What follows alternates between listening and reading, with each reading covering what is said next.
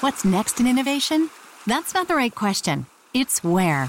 Puerto Rico is more than just a tropical paradise, it's an innovations paradise where startups and global players coexist in a vast and vibrant ecosystem where talent runs deep, highly skilled, and bilingual. Plus, Puerto Rico has the most competitive tax incentives in the U.S. If you believe your business can go anywhere, this is the place to bring it. Find out more at investpr.org/economist.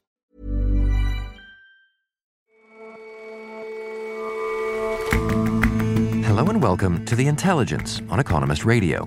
I'm your host, Jason Palmer. Every weekday, we provide a fresh perspective on the events shaping your world.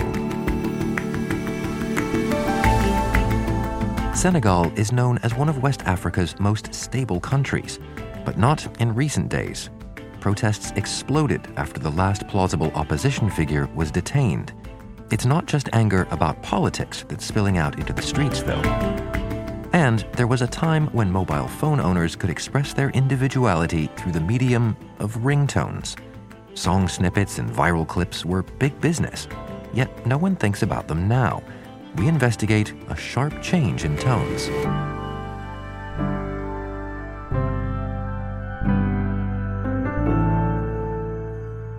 But first, This week, America's House of Representatives will vote on a sweeping COVID relief bill. It's the final hurdle before the $1.9 trillion piece of legislation ends up on President Joe Biden's desk. Everything in this package is designed to relieve the suffering and to meet the most, urgent needs of the nation.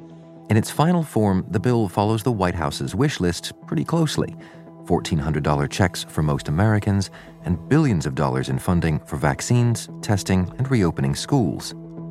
White House Press Secretary Jen Psaki said funds would be sent out swiftly. We expect a large number of Americans to receive relief uh, by the end of the month. The vote in the House is expected to be an easy one. The tricky part was getting the bill through the Senate, which happened over the weekend. There, Democrats have the thinnest possible majority, a diverse caucus, and painstaking parliamentary rules to follow. And the particulars of the bill's passage are an indication of the coming political combat in Washington. Republican senators tried to limit the bill a bit. Idrees Kahloon is The Economist's Washington correspondent. So they forced a reading of the entire bill on the Senate floor. Of any grant from amounts made available under this paragraph for public service. They also issued a series of amendment votes, and one of the votes on whether or not to include a minimum wage actually took the cake as the longest vote in Senate history, about 12 hours. We can no longer tolerate millions of our workers being unable to feed their families because they are working for starvation wages. By the end of the affair, Chuck Schumer, who's the Democratic leader in the Senate, sounded tired but exultant about the results. It's been a long day, a long night, a long year, but a new day has come. And we tell the American people help is on the way. It passed along party lines. Every Democrat voted in favor, and every Republican was in opposition. And not very much changed between the House version and the Senate version. You said that not much had changed. I mean, what did? There were a few tweaks made to the bill. The biggest change was that the effort to increase the federal minimum wage to $15 an hour had to be ditched. The reason for that is a bit obscure. In order to avoid a filibuster, the Senate had to use a process called budgetary reconciliation, which requires that all of the changes in the bill be principally related to the budget. And the parliamentarian, who is this unelected official who judges whether or not things satisfy the rules of reconciliation, had decided that the minimum wage effort was mostly regulatory and not budgetary. And so, for that reason, it had to go. The other big change was the unemployment benefits that the federal government has been issuing in addition to the state benefits. So these had been set at $300 per week. The House had proposed raising these to $400, and the Senate decided to keep it at $300. So that's what's not in it. What is in it? Any big victories for the Democrats here? So, in a bill this big, it's easy to miss some of the things that flew a bit under the radar. The most significant is the really large increase to the child tax credit, which will now become something like a monthly child allowance. And for young children, that'll mean $3,600 a year. And for children above the age of six, it'll mean $3,000 going to the families. That was coupled with a large increase in the earned income tax credit, which subsidizes the wages for low income workers, and also child care tax credits. All of those changes in total are estimated to halve child poverty within the year. These changes are temporary, although Democrats say that they really want to make sure that they become permanent. But that's a very, very significant change in the way that the welfare state works in America.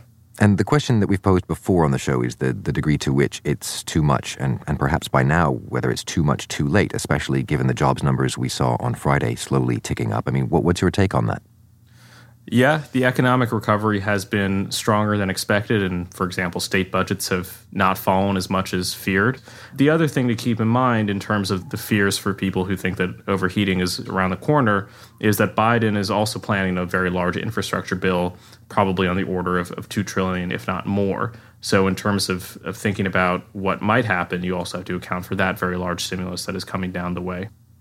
There had been a lot of talk that the, the moderate wing of the Democratic Party would, would kind of obstruct things more, tear, tear this, this bill apart. Why didn't that happen? So, a lot of people in Washington have started to specialize in the study of, of Joe Manchin, who is the moderate Democratic senator from West Virginia. He is seen as the swing vote on all of Senate business. And the Manchinologists, I think, have been a bit wrong about how obstructive he's going to be.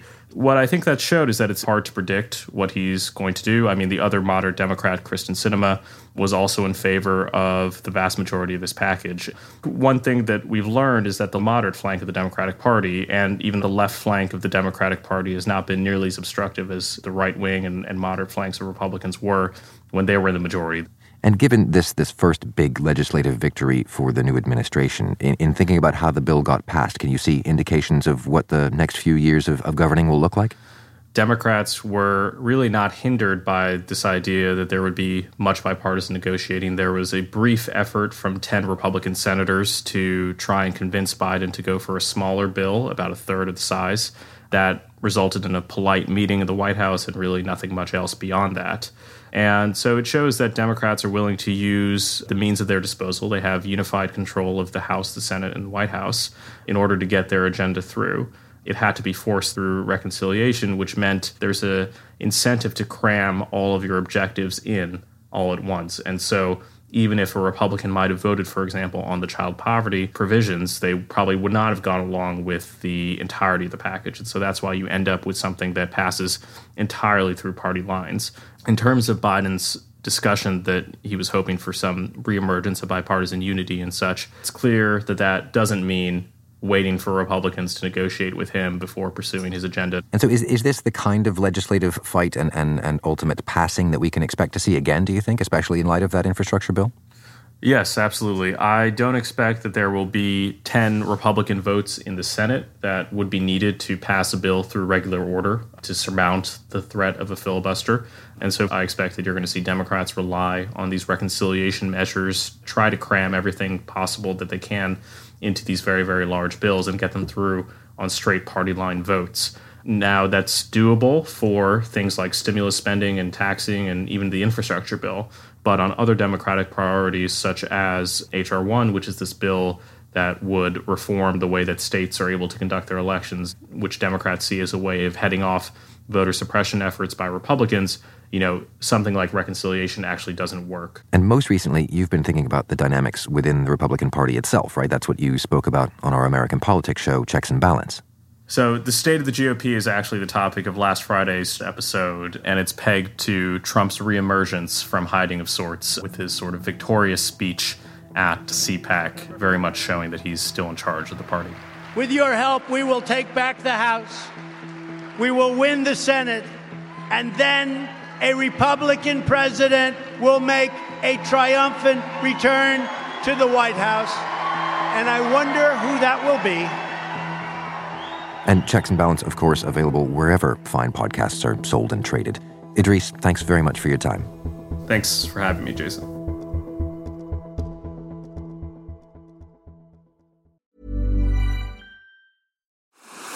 What's next in innovation? That's not the right question. It's where.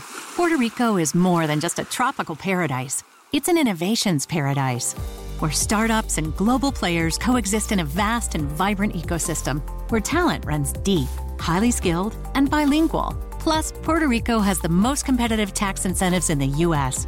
If you believe your business can go anywhere, this is the place to bring it. Find out more at investpr.org/economist.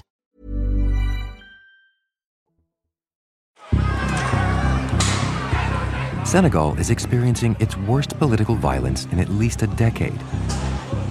Since the middle of last week, it's been engulfed by widespread protests. The spark was the arrest of Ousmane Sonko, the country's leading opposition figure, for public disorder. Since then, at least eight people have been killed as clashes with the police have spread. Sonko supporters burned tyres and threw rocks at riot police near his house, who responded with tear gas. Now, a normally sedate corner of West Africa is very much on edge. Well, in Dakar in recent days, it's been pretty tense. Kinley Salmon is one of our Africa correspondents. There's been a lot of tear gas uh, used by police on protesters. Uh, there's been a number of attacks on businesses, particularly on supermarkets, and, and, really, in many ways, running skirmishes in the streets in a lot of the capital between police and protesters. On Monday, though, the mood was slightly more celebratory when Sonko was released on bail.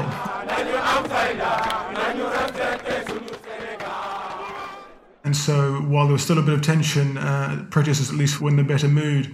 But people have been very worried. Over the weekend, the chief mediator, uh, a position here in Senegal, that person said that the country was on the verge of an apocalypse. And those worries haven't entirely gone away. And all this unrest was sparked by the arrest of Sonko, the opposition leader. What do you make of the charges against him? Sonko was arrested for public disorder, but actually, while he was on his way to court to answer a separate rape charge, uh, he denies that charge and says it's politically motivated. Of course, we have no way to know what's really true about that. But protesters certainly claim President Macky Sall is targeting opposition leaders uh, through the legal system. And they point out that two others have been arrested and jailed during his tenure as well. Of course, Mr. Sall says these aren't politically motivated charges whatsoever. And so is the view here that President Sall sees Sonko as a threat? Sonko is particularly popular with young Senegalese, and he's really the only remaining serious challenger in the opposition to the president. Uh, so it's quite a high stakes situation for that reason. But it isn't just about Sonko himself. Many of the protesters see this as a threat to democracy. Some have been calling Mr. Sall a dictator. And above all, they suspect that President Sall wants to run for a third term a possibility which he hasn't really commented on. The Constitution says he can't do that, but it was updated uh, during his tenure. And so he may argue, as some other presidents in the region have in the recent past, that by having a new Constitution, the clock on term limits is reset. And so all of this protest is around that broader political point then? You know, people are certainly angry about the politics, but they're also worried about the economy and upset about it. There's a real sense that there's just a lack of opportunities and a lack of jobs for young people in Senegal. People are fed up with COVID curfews and COVID restrictions, which have been in place in various forms for about a year.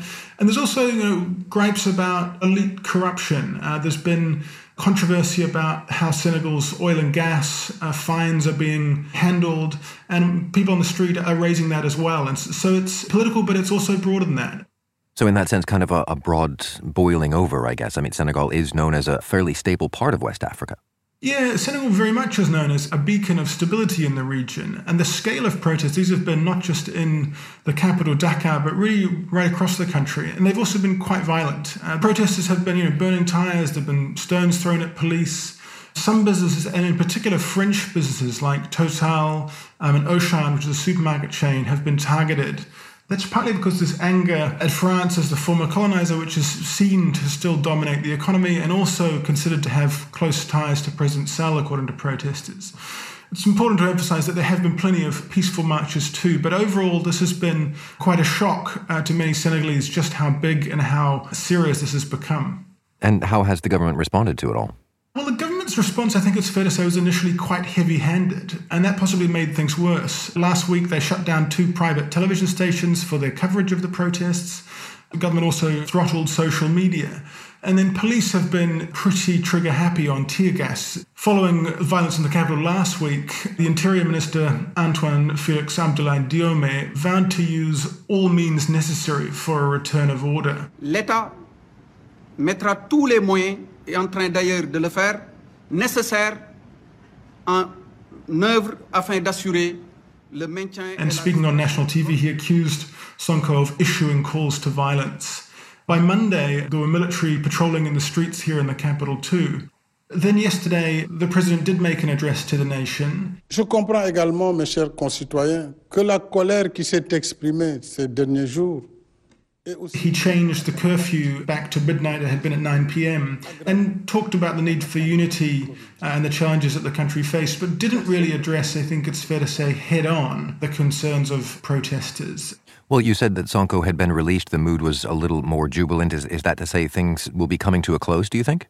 Well, that's right. On Monday, Sonko was released on bail and he too gave a press conference. Nous demandons au peuple sénégalais, particulièrement à la jeunesse, de ne pas baisser la mobilisation.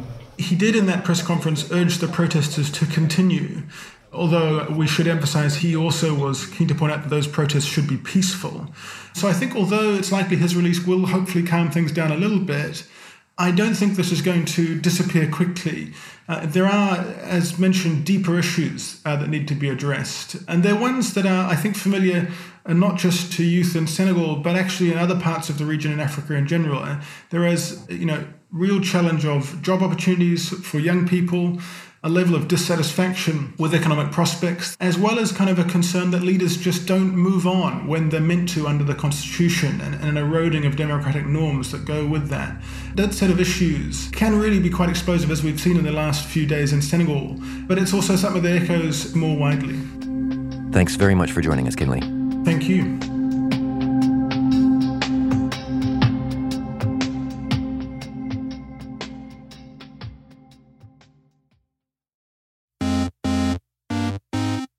At a summit in Chile in 2007, Juan Carlos, then King of Spain, lost his cool when Venezuela's President Hugo Chavez called a former Spanish Prime Minister a fascist. If it had happened today, the remark would generate a multitude of memes within seconds. But back then, it was made into a viral ringtone. Before smartphones and social media conquered the tech landscape, the ringtone was a cherished form of personal expression. Custom ringtones rose to prominence in the late 1990s and early 2000s.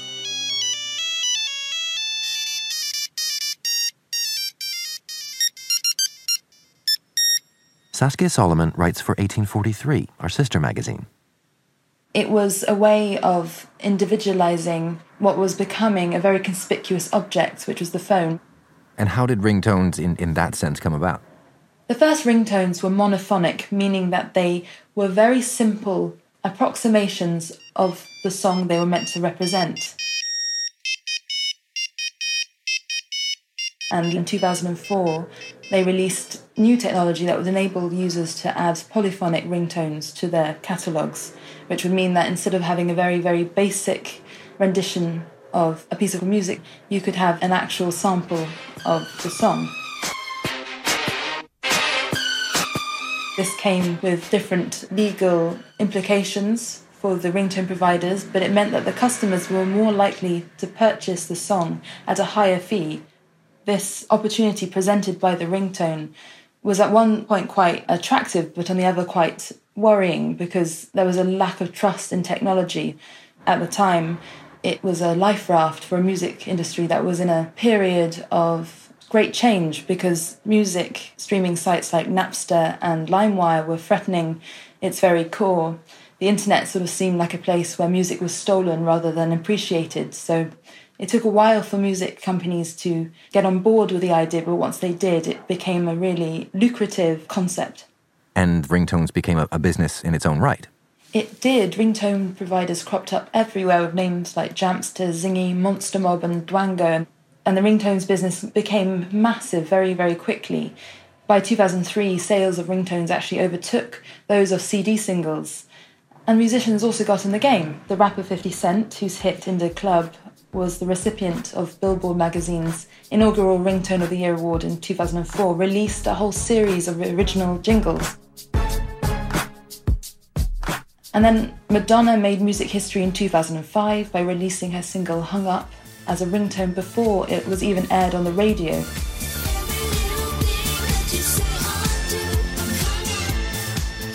And then there was Crazy Frog, which made more than 40 million pounds in the UK in 2005.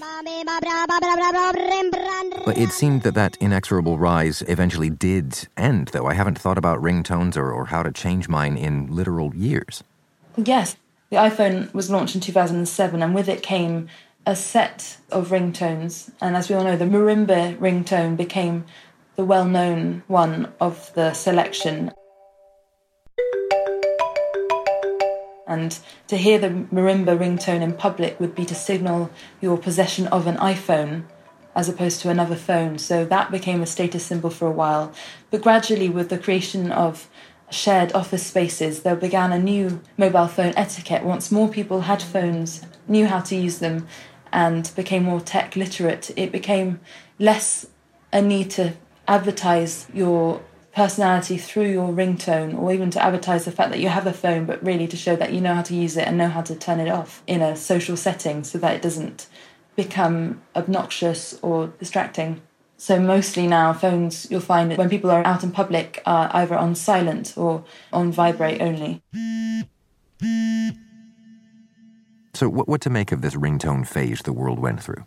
So the ringtone was the first cries of life of the phone in some ways, you could say it was as annoying as a baby crying in a cinema.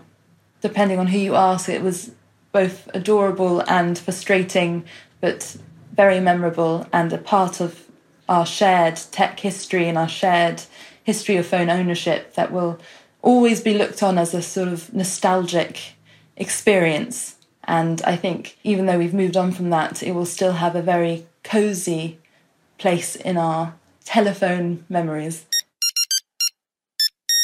Saskia, thank you very much for joining us. Thank you.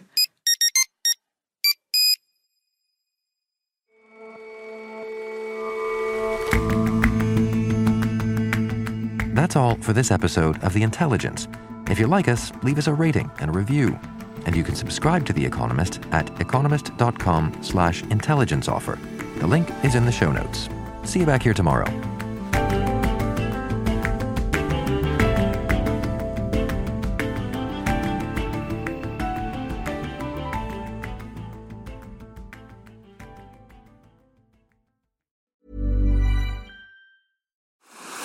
What's next in innovation? That's not the right question. It's where. Puerto Rico is more than just a tropical paradise, it's an innovations paradise where startups and global players coexist in a vast and vibrant ecosystem where talent runs deep, highly skilled, and bilingual. Plus, Puerto Rico has the most competitive tax incentives in the U.S. If you believe your business can go anywhere, this is the place to bring it. Find out more at investpr.org/economist.